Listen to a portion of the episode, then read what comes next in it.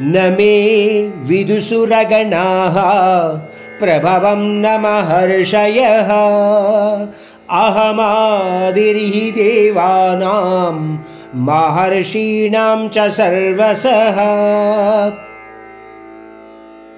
परमात्मा श्री कृष्ण कह रहे हैं कि, अर्जुन, मेरा यह सर्वव्यापक तत्व और नित्य तत्व या दिव्य तत्व ना ही इन देवताओं को, ना ही ऋषि संतों को मालूम होता है। क्योंकि मैं सनातन हूँ और उनका जन्म मेरे माध्यम से ही तो होता है।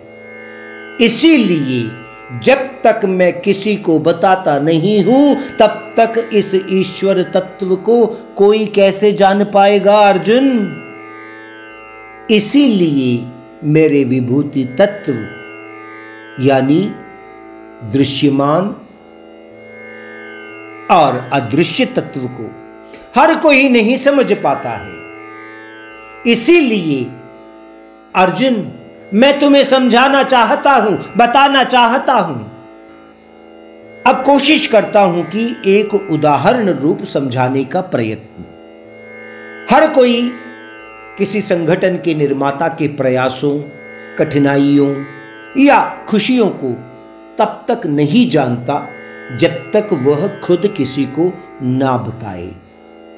उनके यहाँ काम करने वाले कर्मचारियों को भी सभी बातें नहीं मालूम होती है। इसी प्रकार अर्जुन को विभूति तत्वों के बारे में बताने के कारण धीरे धीरे अर्जुन उन बातों को समझ पा रहा है। इसीलिए हम लोग भी आगे बताने वाले सत्य विषयों को श्रद्धा सहित सुने और समझे। सत्य विषय क्या है? जैसे परमात्मा ही मूल कारण है। यह संपूर्ण ब्रह्मांड उन्हीं द्वारा व्यक्त हुआ है। त्रिगुणमय माया ही सभी कर्मों का भौतिक कारण है।